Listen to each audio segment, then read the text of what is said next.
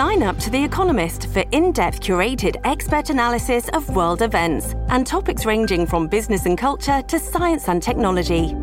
You'll get the weekly digital edition, online only articles, curated newsletters on politics, the markets, science, culture, and China, and full access to The Economist Podcast Plus. The Economist is independent journalism for independent thinking. Go to economist.com and get your first month free. This episode is brought to you by FX's The Veil, starring Elisabeth Moss. FX's The Veil is an international spy thriller that follows two women as they play a deadly game of truth and lies on the road from Istanbul to Paris and London. One woman has a secret, and the other has a mission to reveal it before thousands of lives are lost. FX's The Veil, now streaming, only on Hulu. Welcome to the New Books Network. Hello, everybody, and welcome back to New Books in Latin American Studies, a podcast channel on the New Books Network. I'm Ethan Besser Fredrick, a host of the channel, and today we'll be talking to Margaret Chowning, a professor at UC Berkeley, about her new book, Catholic Women and Mexican Politics, 1750 to 1940. Hello, and thank you for joining me today. Thank you so much for inviting me. Margaret, before we begin, could you tell us a little bit about your research interests and how you came to write this book? Sure. Um, I uh, this is my third book. Uh, it was meant to be my second book. Um, after I wrote the book that came out of my doctoral dissertation, I uh, had this idea in mind to approach the topic of Mexican politics from a kind of unusual, unconventional angle. Uh, that is through a study of women and the church. In my first book, I had done the same thing with a study of uh, liberal politics through uh, economic and social history. So um, this was kind of, uh, I thought of as uh, a com- continuation of my work in my first book. Um, but I didn't really know what I meant by women in the church. Uh, the only thing that the the first thing that occurred to me is that um, women in the church would surely be nuns. So I went to the archive in Morelia, Michoacan, the cathedral archive, and uh, asked for the boxes on uh, female convents. And uh, before long, I began uh, seeing a different book emerge, uh, which turned out to be uh, my second book, which was called Rebellious Nuns The Troubled History of a Mexican Convent. And uh, that was a detour, a fairly significant detour. It was a really fun book to write. Um, and I hope it has been a, a fun book for people to read. But it prevented me from returning to this book on Catholic women for quite a few years. So I guess that book was published in 2006. So I came back to this one, uh, 2007 probably. Um, and as you know, Ethan, from uh, being a historian yourself, uh, historians are pretty slow. So, uh, 2007 to 2023, probably about par for the course. um, I ended up not including nuns in this book since I had just written a book about nuns. And uh, so this book uses as its kind of unit of analysis the the thing that I was sort of looking out for in the archives uh, voluntary Catholic associations. So the the title says Catholic women, um, but it, more precisely, it's uh, in in most of the chat in most of the chapters, five of the eight chapters. Uh, it's Catholic women in uh, uh cofradias or um, lay associations.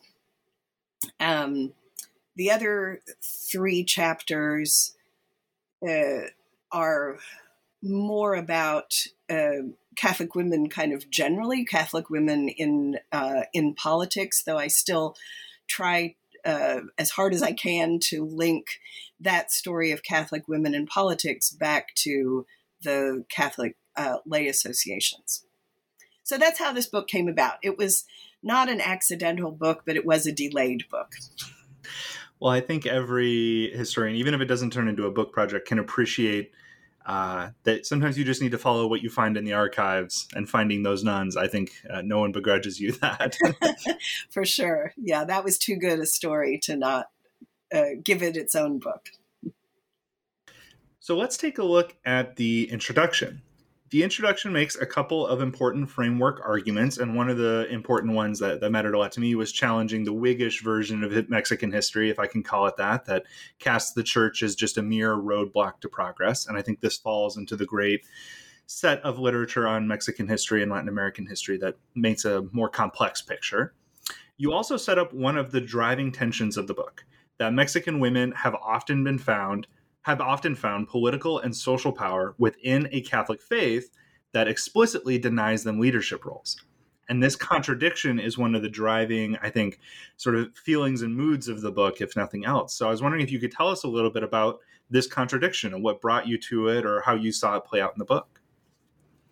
Yeah, that's a good uh, that's a good um, uh, identification of a major uh, paradox, I guess. We're all we are all looking for interesting paradoxes to explode or explore, right? And that's um, the my discovery that uh, uh, the mid-century church uh, found itself in such a um, difficult position that it was more or less required to allow women to assume leadership of um, uh, lay associations was an exciting um, and, to be honest, unexpected uh, discovery. Um, it's a little bit of an interesting story. Uh, so uh, I think the listeners might be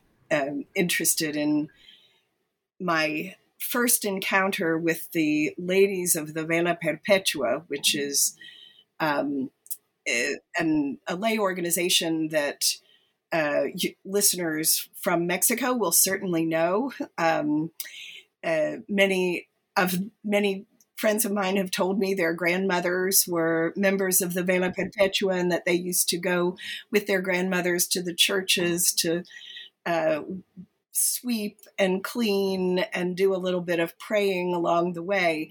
It's always i've i've always heard of it and known of it and thought of it as a totally innocuous uh, organization um, a little stodgy uh, a little very conservative. Uh, so in when i found fairly early in my research uh, a document that started off um, we, the ladies who sign below, uh, are forming a new association uh, that uh, basically said in the first couple of sentences only women will be allowed to be the officers of this association. And I looked at it uh, and I got out a figurative um, a magnifying glass to be sure that I was reading senoras instead of senores. and I, I, it was a total surprise. Um, and then as I kept going in that box of materials, I found other uh, excitement in nearby towns uh, that uh, in, had seen this organization formed. It was in San Miguel, uh, San Miguel de Allende, uh, and wanted one of these new organizations for themselves. So that was uh, that tension that you referred to between um, a Catholic Church that feels very um, almost misogynistic and this discovery that in 1839, the Catholic Church was allowing women to lead, uh, take on leadership roles in uh, important local uh, associations, was uh, sort of changed the whole uh, thrust of, of the book. I had found my paradox in a way. Uh, well, I, I, think that that appears wonderfully throughout the book, and that's something I think we'll come back to as we talk about the rest of the chapters. Sure. Mm-hmm. The book itself is divided into three parts, and the first has to do with the periods immediately before and then during and after independence, and framing how this event does and doesn't change practice, religion, and gender. The first chapter situates this period by examining gender roles in urban cofradias in the last years of colonial rule. So, could you tell our leader, readers a little bit about these cofradias? You've already described them a little bit, but uh, maybe expand on that and what role gender played in them uh, at the end of the colonial period. Right. So, uh, cofradias or Catholic lay associations um, were important uh, in both indigenous uh, villages, which is where maybe some of your more expert listeners will uh, recognize uh, them, their their presence and their importance uh, after the conquest as a way to sort of bind the indigenous population to the to the, the Catholic Church and to the state. Um, but uh, Catholic lay associations, as logic will tell you, also existed in urban areas. So this book is about urban cofradias. Uh, and um, it uh, uh, is that chapter is based on um, archival material, uh, several different kinds of uh, records that might give me an insight into gender balances in the cofradias, which I had assumed to be mainly male. Um, uh, it's the men in the cofradias who show up in most archival records. But if you find the kind of stuff that I was looking for, membership lists, um, records of, of fee collectors, and probably the most interesting and fun documents that I used uh, to get at the question of how many women were actually in these cofradias before uh, independence uh, were the um, uh, patentes, they're called. Those these are uh, certificates that when you joined a cofradia, you were given by the treasurer of the cofradia. They were forms that the treasurer filled in your name, and you then had this record that you had paid the initial fee to join, usually not very much and then the treasurer also kept a record every time you paid fees on the back of it to be sure that when you died, uh, you were up to date in your payments and you were a member in good standing. So there are all these, and then when you died, you turned them back in to the treasurer. So this is kind of a long way of saying that this is these documents take up huge amounts of space in mm. archives, uh, and they they don't look like much because they're just form letters uh, or form uh, printed forms, but because they have the name of the person in uh, written in by the treasurer, you can uh, usually tell men from women, and m- almost always the treasurers were very careful to write Doña Maria Josefa Fulano, whatever, and uh, or Don, so that you can also tell something about whether these were uh, elite members of the cofradia or not. So I spent a lot of time just uh, just paging through those uh, great piles of patentes that I don't think anybody else has used. Um, and uh, I was able to uh, develop gender profiles for a, a fair number, I, I think, as uh, an economist would say, a, a, statistically significant number of cofradias uh, in both Mexico City and in um, uh, in the provinces. And uh, the pattern was very clear that no matter where you were, no matter whether you were in an elite cofred, uh, an elite cofradia, which I defined as one with more than 50% dons and doñas, uh, or not, um, the uh, the the women constituted not just a significant portion, but a majority of the members of the cofradia. So this is another thing that I think um, is is pretty surprising.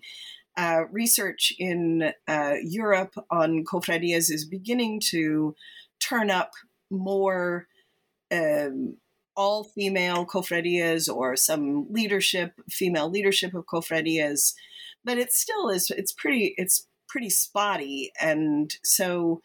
Uh, this is good. This is really good documentation for Mexico of uh, this pattern of um, female excitement about belonging to the cofradias. I had to speculate in that chapter uh, a little bit about why this was the case, what was the particular appeal for uh, women, especially what I called independent women, women who were joined not as members of a household, but as, uh, you know, a pastry seller or a, um, uh, so um, it's the, the, archival record is does not uh, give us great answers as to why, but I tried to uh, understand female and male roles within the cofradias in a way that uh, that respected these decisions made by women to turn over uh, fees that for elite women were not very much, but for non-elite women were. Uh, uh that was a significant financial decision. Therefore, a decision that I felt had to be uh, respected. And I argued that there were um, limited roles for women. They were not allowed to be uh, officers. Um, they probably didn't vote, although that's sort of an, an unclear um, point. Uh, they, but they did have important roles in maintaining, um, taking care of the object to which the uh, cofradia was dedicated, the image in the church, um, and uh, I, I think that the the colonial background of uh, enthusiastic participation in the cofradias is an important part of the story of trying to understand where the Vela Perpetua and other female led cofradias after independence comes from. So that was chapter one. It's it's in in a, a, lot of ways it's a background chapter, but it's a background chapter that was based on uh, these archival discoveries that um, uh, that set the stage, I think, particularly well in a way, way that just uh, a review of the secondary material wouldn't have wouldn't have done. I think that this chapter is also like like you've just touched on is a is a great example of executing what can sometimes be difficult both for modern and then maybe for non-devout historians and readers, which is taking the things these women do seriously and respectfully and yeah, imagining that there's a good reason. I think that's important. I'm um I'm perhaps it will be a surprise to learn I'm not a religious person at all. and uh, so uh, sometimes the behavior of the women in that I met in this archival research was uh, befuddling to me. um, and uh, and I think that part of the fun of writing it, part of the part of what made it meaningful for me to write it was trying to understand uh, and respect where they were coming from. Well, let's take a look at the second chapter, where in some ways this this all sort of falls apart. I mean, it'll continue to fall apart in the reform, but the second chapter studies how these cofradias are affected by the revolution and by independence. So, what sort of regional and gender patterns did you notice in how independence did and didn't affect them? Right. So, um, here I, I um, could have used more better secondary material that was uh, very regional in terms of um, the impacts of independence, uh, financial impacts of independence, because this is uh, the clear explanation for, just to jump ahead a little bit, for the rise of the uh, female led associations was uh, a failure of the old cofradias, and it was a financial failure. I don't think that it was a, a result of greater male impiety than female impiety. It wasn't even really a result of men um, becoming less religious, I think. Uh, but it was a result of uh, men being less interested in leading associations uh, because they had become so difficult to lead in light of the destruction of uh, that accompanied the insurgency and the um, financial difficulties experienced by many cofradias. So, but you you asked, and I think this is a really important part of this chapter. Um, about the regional dimensions of this and um, building on uh, some of my colleagues who have who have uh, made a stab at understanding the insurgency uh, regionally, uh, there was an overlap between the places where I saw the cofradias failing uh, the traditional cofradias failing in uh, in every way, and the places where uh, there was presumably the most destruction and the most uh, financial hardship as a result of the insurgency, which is roughly the Bajío uh, and far, and points farther south into Michoacán, into parts of of Jalisco where the um, fighting in, endured longer, where it was uh, highly destructive, where uh, parts of Mexico where that were linked to the silver mines, which, as everybody knows, were very uh, seriously uh, and negatively affected by the insurgency. So, the regional patterns of what happened to the traditional cofradias, I think, map onto um, the uh, regional patterns in what happened to wealth and to uh, the hacienda, to the silver mines, to manufacturing in the context of the insurgency.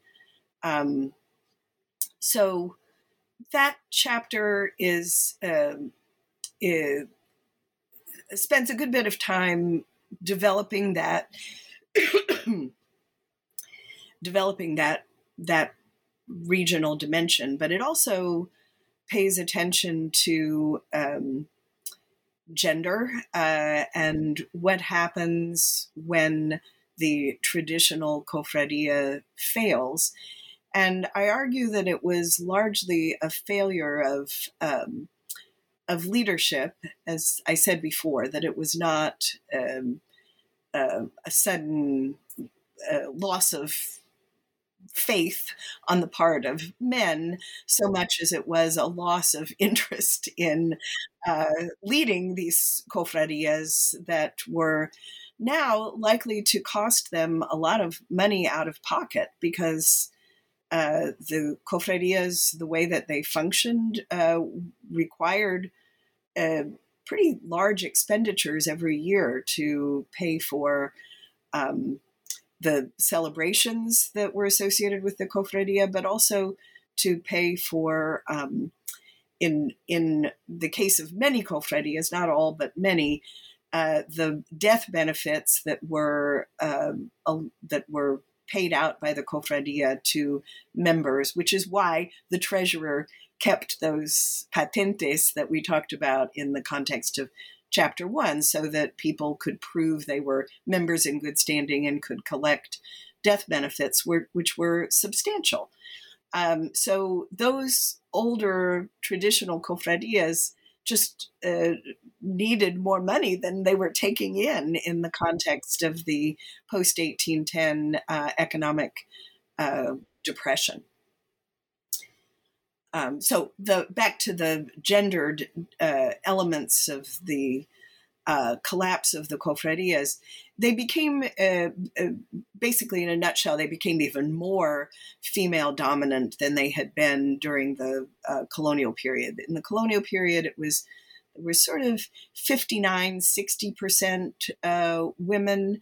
And um, in uh, the 1810s and 1820s and 1830s, uh, the pro- proportion average of uh, female membership rises to around uh, 68, 69, 70% women. Um, but the women were who remained in these cofradias were hamstrung. They didn't have the leadership roles. They still depended on men for that. Uh, they didn't have. Um, they were not the the business managers. They didn't have access to the funds. They were. I'm inferring uh, frustrated, and hence the uh, invention or sort of reinvention of uh, a kind of cofradia that was um, uh, didn't invest in property, didn't lend money, was not uh, was a much simpler operation financially, uh, and that uh, could be um, run and they thought should be run by uh, women, which is the story of chapter three, most of which I've already told in the context of the rise of the Vela Perpetua. This is uh, this chapter accounts for that uh, phenomenon, and it also uh, accounts for the increasing presence of women in other kinds of of uh, cofradias um, in uh, in 19th century Mexico. But the Vela Perpetua is the one that is sort of strikingly original, strikingly uh, copyable, uh, and spread like uh, like wild wildfire, um, to use a, a cliche. I think that this dynamic of the the to to use your terminology, the failure of male leadership is also going to appear throughout this text, and it will appear especially in the chapter title for chapter eight, which which we'll get to when we do, but I think is fantastically titled. Great, yeah.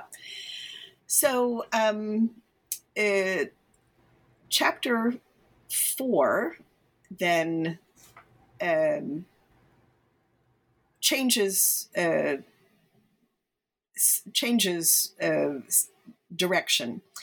Um, it changes in the sources that I use, and uh, it uh, begins a process of trying to link um, uh, Catholic women's political actions, to which I'll return in a minute, to this rise of the of the cofradias. In other words, um, I'm positing a link between this explosion of female led um, lay associations in the 1840s to um, a pattern of female petitioning that uh, was first noted in 1849, but then uh, really becomes a, a, a phenomenon uh, remarked upon in uh, the liberal press and the Catholic press and debated uh, uh at great length uh, in the public sphere in 1856. So these these petitions have been um, noted by historians, by a couple of historians before me. I wasn't the one to discover them, but I think that um, my attempt to put them in the context of changing relationships between women and the Catholic Church is uh, is unique. Um, and the studying the I I do a, a little bit with analysis of the petitions themselves, trying to understand what it was that women were uh, looking for. I speculate about uh, authorship because that's been the main theme in writing about these uh, women's petitions uh, has been were they really written by women or were they not? Because as you can imagine, the liberal press was convinced that they were uh, written by priests and that women had absolutely nothing to do with them, which is not implausible. Uh, and in fact, after a, a lot of uh, analysis of those petitions and thinking about them, I, I do think that uh, it was a collaborative effort between priests and women. I don't think that I want to. I, I, certainly don't want to uh, assume that women were incapable of writing these petitions because I know from my research on uh, women's correspondence uh, in the context of the lay associations that they're entirely capable of doing this, but I'm not sure that they did. Um, and uh, but I'm also convinced that they were not oblivious, that they were not simply signing petitions that had been written by priests without even knowing what was the context of them. And I'm absolutely convinced that women were the ones who circulated the petitions in order to get a large numbers of signatures on them. Um, sometimes in analyzing petitions or thinking about who wrote them, we tend to ignore the fact that the main importance of a petition is that a lot of people sign it. um, and the responsibility for uh, collecting signatures was, to me, clearly uh, an area where these new women led lay associations had a role to play. Now, the role that they played is nowhere um, uh, provable. uh, there are hints, there are suggestions, um, but the whole point of the petition is to get a lot of sig- a lot more signatures than just the number of people in your association. You go around and you try to get uh, sign up as many people as you can. So these were not petitions written by uh, ex pious association. They were uh, written by the the ladies of X town, is the way that they were presented. So it's not, um, as I say, it's not that link that I sought. Is uh, I'm personally satisfied that uh, that there was a connection, but it's um, and, and, I try to be pretty honest in uh, this chapter and also chapter six, where I encounter the same problem. I try to be pretty honest with the reader and telling telling them my reasoning, um, why I think that these uh, lay associations were involved in the, the petition movement, uh, possibly in the writing of the petition, but for sure in the circulation um, and public, publicizing of the of the petition. Uh, the other interesting thing about uh, chapter four uh, is the sort of back and forth between the liberal and the conservative press on the question of whether women should be involved in politics or not.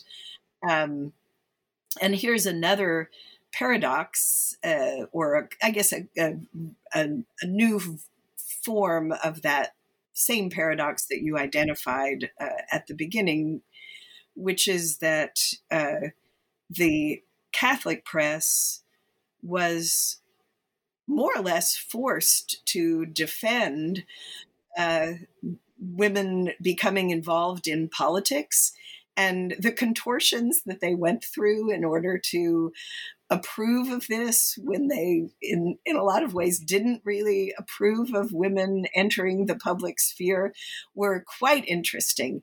The liberal press uh, is more predictable. The liberal press's reaction was women have no business in politics and uh, they should stay home and take care of the home where they're so important. So that's a kind of uh, reaction to um, uh, women entering the public sphere that is uh, consistent throughout the the Western world. But I think the conservative reaction in the 1850s is is a is kind of a unique and uh, interesting um, interesting uh, discourse.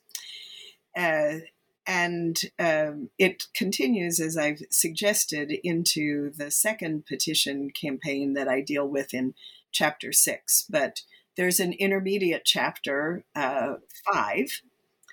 Um, shall we talk about that one a little bit? So we're going in order, or Yes, yes. Let's start. Let's start with chapter five. This sort of intermediary period from fifty six to seventy five, 1856 to eighteen seventy five to be specific, and then also to provide uh, context for maybe some of our listeners that aren't as deeply familiar with Mexican uh, history or historiography.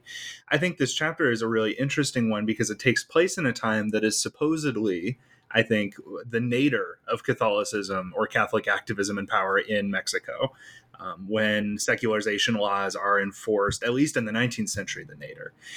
However, you argued that Catholic lay associations are actually blooming and all over the place and have a surprising amount of influence, and that women form a majority of them. So, could you tell us a little bit about this time period, and that'll help set us up for chapter yeah, six? I think that's a really interesting um, feature of the historiography, which is just still not very deep on the uh, on the history of the of the Catholic Church. Uh, if you're mainly looking at um, the influence of bishops, uh, then it does look like this is a period when the church is back on its heels, when it's having to be super cautious, when it hasn't figured out how to deal with the uh, liberal state when it's living in uh, in on the defensive.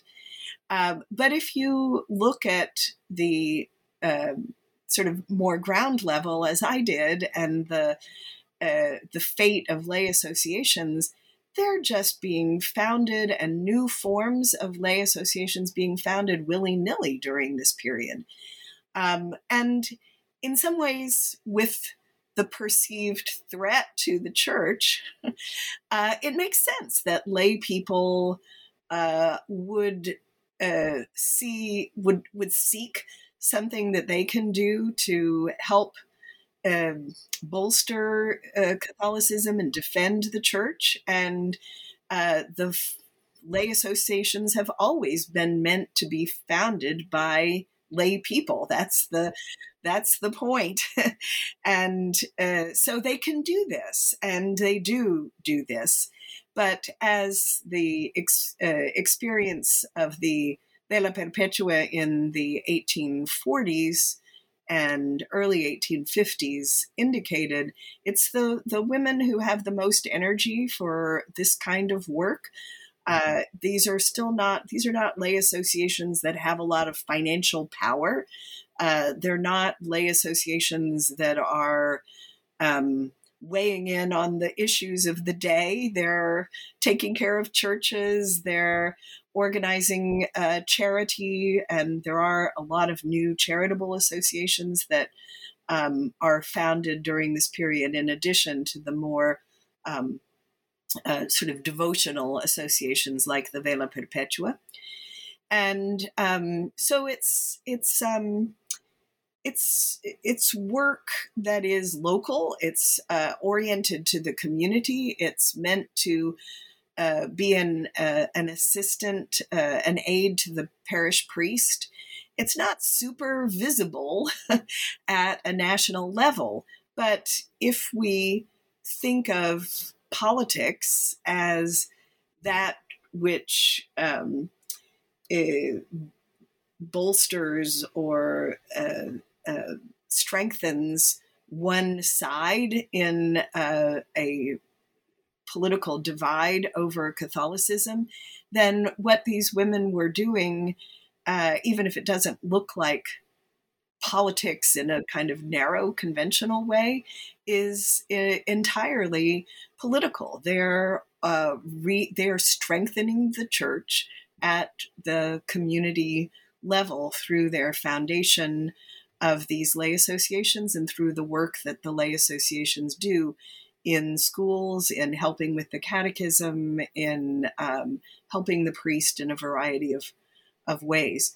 So the Vela Perpetua continues to spread, and now it spreads out of just that region in the center west where it had really taken off in the 1840s. Now it begins to spread throughout the country and uh, other um, associations also develop uh, perhaps the two the two that I spend the most time talking about are both service organizations, the Ladies of Charity, about which my um, friend and colleague Silvia Arrom has uh, recently published a, a book, and um, the uh, Sociedad Católica, which is another um, Mexican organized service association, so sort of devoted to work in the jails, to home visits, to um, uh, charitable, more more of a charitable profile than uh, a vigil in front of the um, the host, which is what the Vela Perpetua was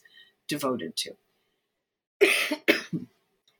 okay, so um, in this context in which the uh, if you look at the the top uh, echelons of the church, uh, you see a defensive organization. But if you look at the ground level, you see um, lots of activity, lots of energy. Uh, it's in this context that uh, chapter six is uh, situated. Chapter six is revolves around another petition campaign. Um, this one with um, hundreds of petitions rather than dozens of petitions, as in 1856. Uh, even, um, I think, in 1856, the number of women's petitions were uh, was like 20% of the total petitions. Uh, now, in the 1875 petition campaign, petitions from women are more like 60% of the total number of petitions. Um, and as I say, there are, there are hundreds of them. They come from all over the, the country, and their object is um, to protest against the efforts by uh, Sebastián uh, Lerdo de Tejada, who in 1874 decided to um, uh, elevate the laws of the, the secularizing laws of the reform to which you referred before into the constitutional um, in, into constitutional status and uh, this um, brought with it a whole series of um, uh, regulatory uh, measures that actually concretized some of these secularizing efforts that hadn't really been enforced that much. Uh, they'd been they'd been decreed or they'd been uh, passed by Congress, but they hadn't really um, made their way into people's lives at least, or they had as kind of intermittently some places enforced those laws more than others. But here was a national effort to uh, make these laws uh, uh, work everywhere in the in the country.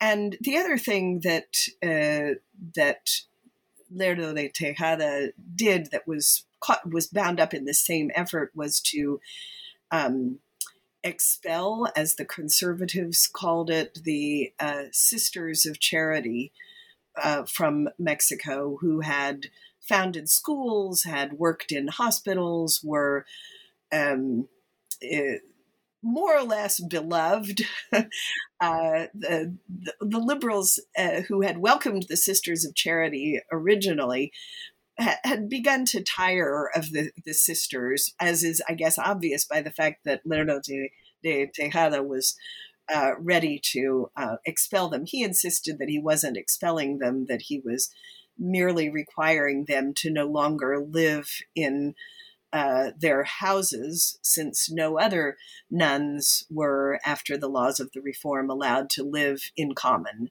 in their houses.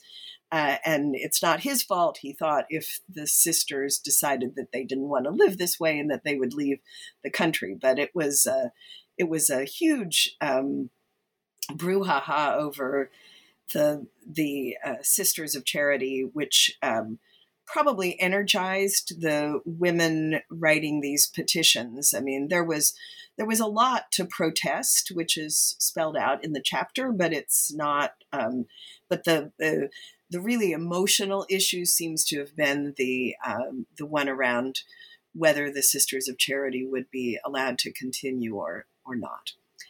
Um, and this this chapter, chapter six, follows the same um, method as chapter four. That is, I study the liberal and the conservative press, and I um, detail the ways that uh, the conservatives, uh, by 1875, uh, 20 years after the original petition campaign, had um, uh, had gone way beyond what they were willing to do in 1856 in terms of defending women's rights to act in the political arena. In fact, um, arguing that women were Catholic women were bound, morally obligated to enter the political arena. So they were no longer trying to tippy toe through the presence of women in the public sphere, they were uh, embracing it. Um, and the liberals' position was the same as it had been in 1856, although even here there was more of a um, more um, a, a, a, sort of harsher take on how uh, terrible it was that women were leaving the house and um, uh, participating in uh, in politics. Um, in terms of linking the lay associations uh, that uh, had proliferated, as we saw in chapter five, to the petition campaign, um, I encountered the same problems that I had in chapter four. There are lots of hints. Uh, there's um, uh, there are there's there's to me satisfying uh, statistics uh, about um, where the petitions came from and where there were established um, um uh, female led lay associations. But uh, even more than in 1856, the emphasis was on uh, collecting uh, signatures and um, not on limiting the impact of the petitions by saying that they came from the Vela Perpetua or the Hijas de Maria or the Sociedad Católica or any of these uh, associations. They didn't want them to be limited. They wanted you know everybody as the liberals accused them of doing signing up three-year-old children female children in a household as uh, adding their names to the petitions and i know that this happened because i can tell by the way the petitions were uh, organized that you could see the the household and i in some cases knew who were members of that household and i know they weren't three year olds but any child old enough to sign her name was signed up. So this was uh, another big uh, battle over authorship. Um, uh, I think chapter six is one of my favorites in the book, just if you, because there's just a lot of really great material from the liberal press and the Catholic press. It's um, it's uh, it's en- entertaining, I think, in a way that uh, the um, uh, the chapters that are more statistical are. Um, uh, important, I think, uh, but maybe not so entertaining as the chapters on uh, on women in politics. This chapter concludes the section on the Reforma and the the sort of pre Porfiriato, and uh, I think it sets up the third part, which is about the Porfiriato. Um, so differently than I think most Catholic histories of the Porfiriato start, because most of them start with things are utterly destroyed. It's a period of rebuilding, which there's still elements of that, obviously. But your seventh chapter, the first in this part on the Porfiriato, is also interestingly titled Excellent Assistance of the Priest Women and Lay Associations, 1876 to 1911. So, in what ways were women and these lay associations hmm. assistant to the priests during Porfiriato? Right. So, this is the period when um, the church does begin. Uh, I mean, the Porfiriato is a 35 year period. So early in the Porfiriato, the church is indeed still sort of back on its heels a little bit. But um, already in uh, in Rome, the um, the strategy for confronting this secular century had already been um, uh, well developed, and that was to uh, centralize, uh, to uh, make uh, Catholic practices more uniform, to introduce new lay associations where um, eh, that were approved by uh, Rome. Unsurprisingly, this is a process called Romanization, and here we do we now begin to see the papacy and the bishops in Mexico beginning to get once again involved in uh, trying at least to control uh, and to found new lay associations.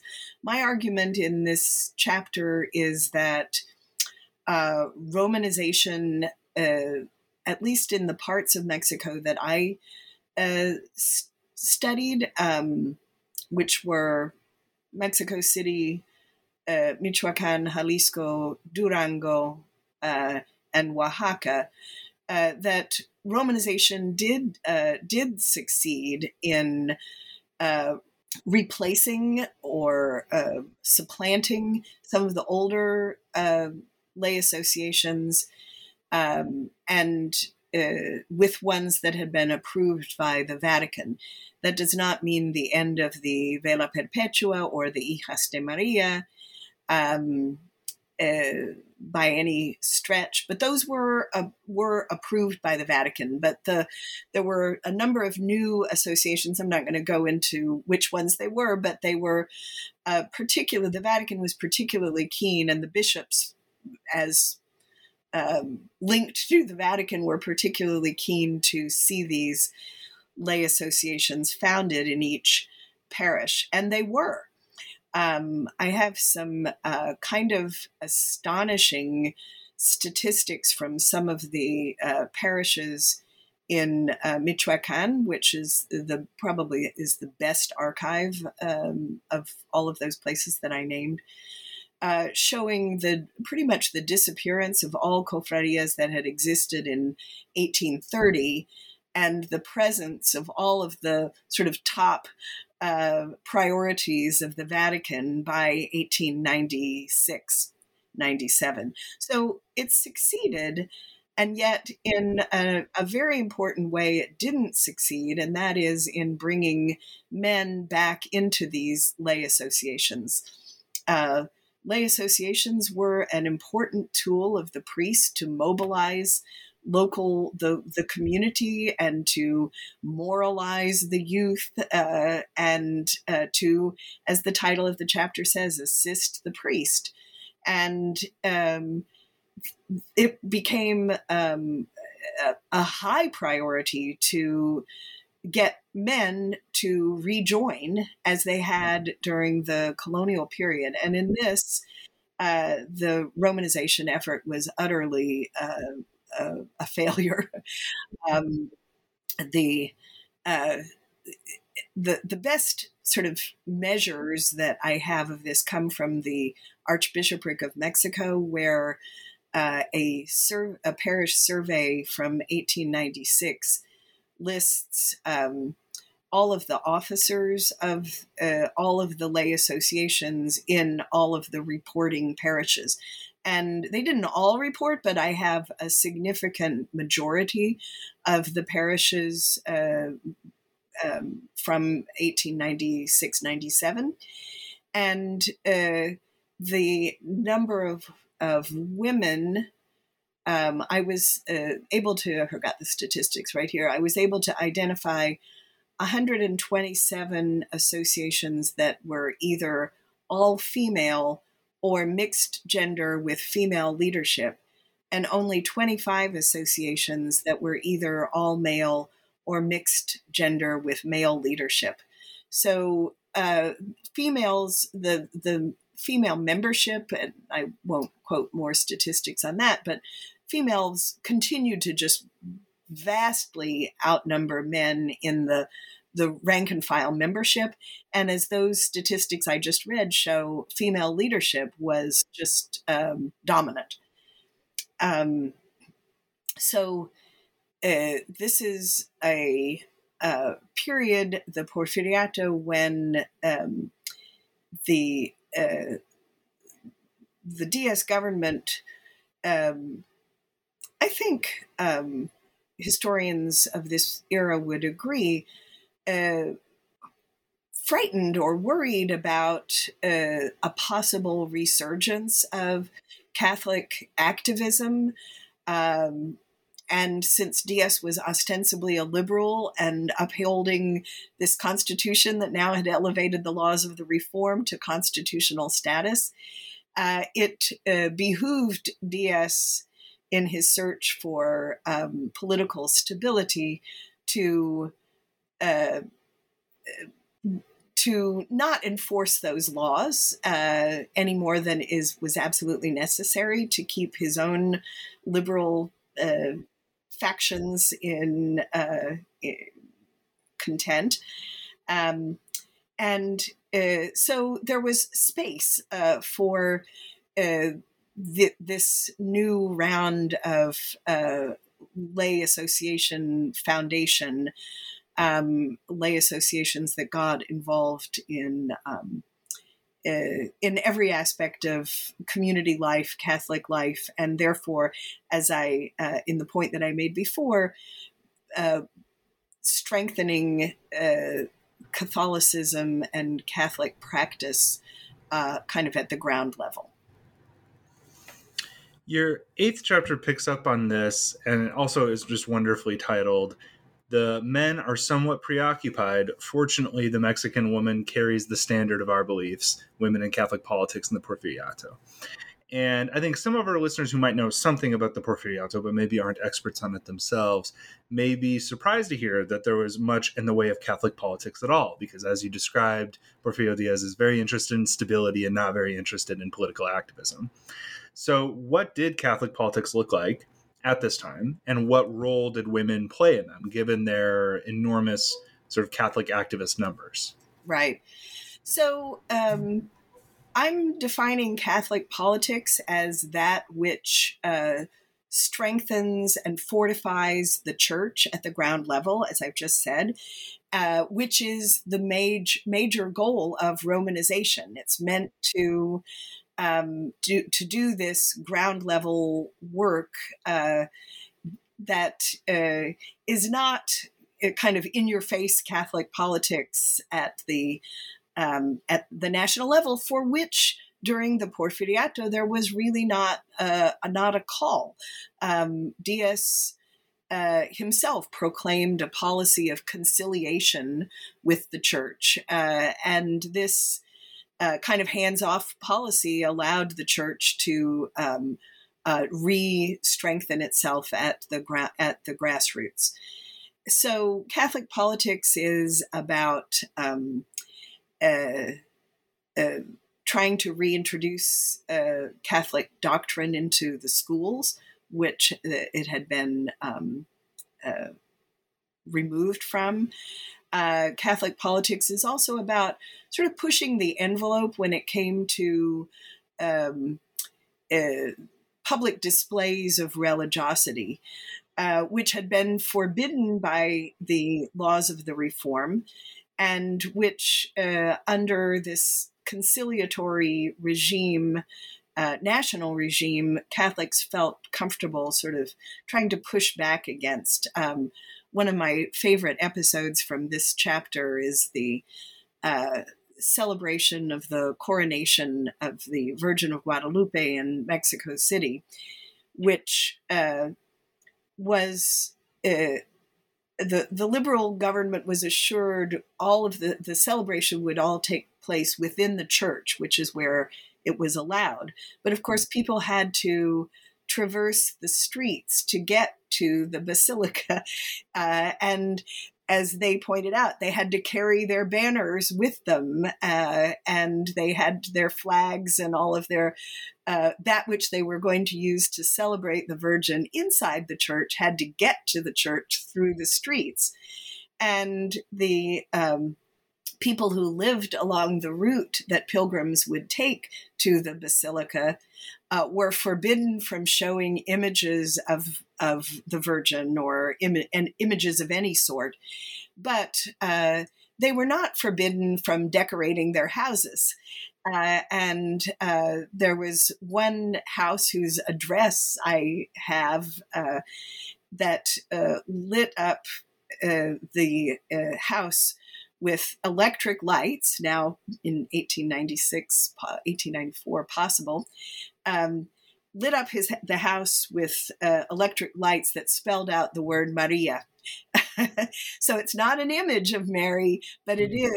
uh, an electric light display celebrating Mary.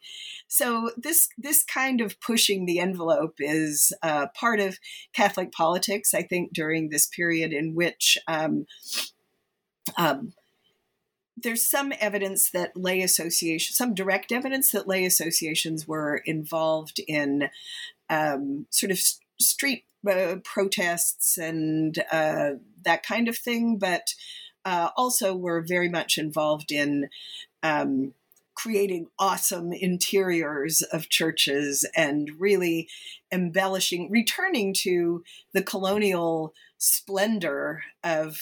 Uh, of worship that had been not so possible during the years of economic difficulty and which now uh, was um, re reinvoked uh, and meant to uh, uh, wow people who came into the churches. And it's very clear that that kind of Catholic practice was um, was uh, the responsibility of uh, women and lay associations uh, as assistants to the priest. The book concludes with an excellent epilogue connecting this history as a genealogy of the sort of Catholic activism that I think is a little bit more famous in the 20s and 30s and 40s. But let's leave that aside as an enticement for people to pick up the book. Huh. Um, before Good. we go, could you tell us what you're working on now or next? Yeah, thanks for asking. I'm um, I've started a project uh, that I'm tentatively calling Gender in the Liberal City. Uh, and it's um, it it may have a chapter that explores a little bit more than I'm able to in this book. The reason why uh, Catholic associations in cities thrived and why liberal associations uh, of women uh, found it so hard to get off the ground until after the revolution.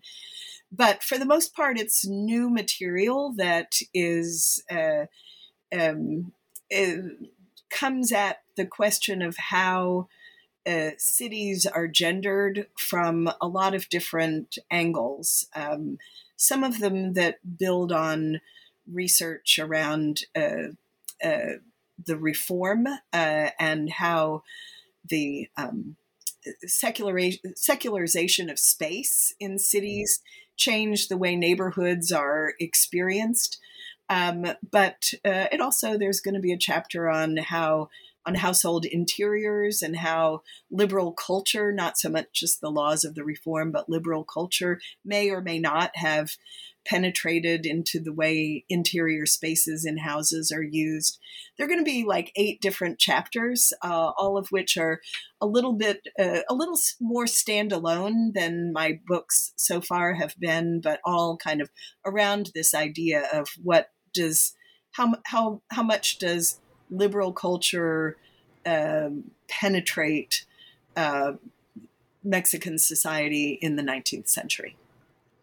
Well, that sounds very interesting as a history of space and how people experience it. Mm-hmm. Well, thank you so much for your time and your excellent book. So, thank you so much, Margaret. Thank you, Ethan.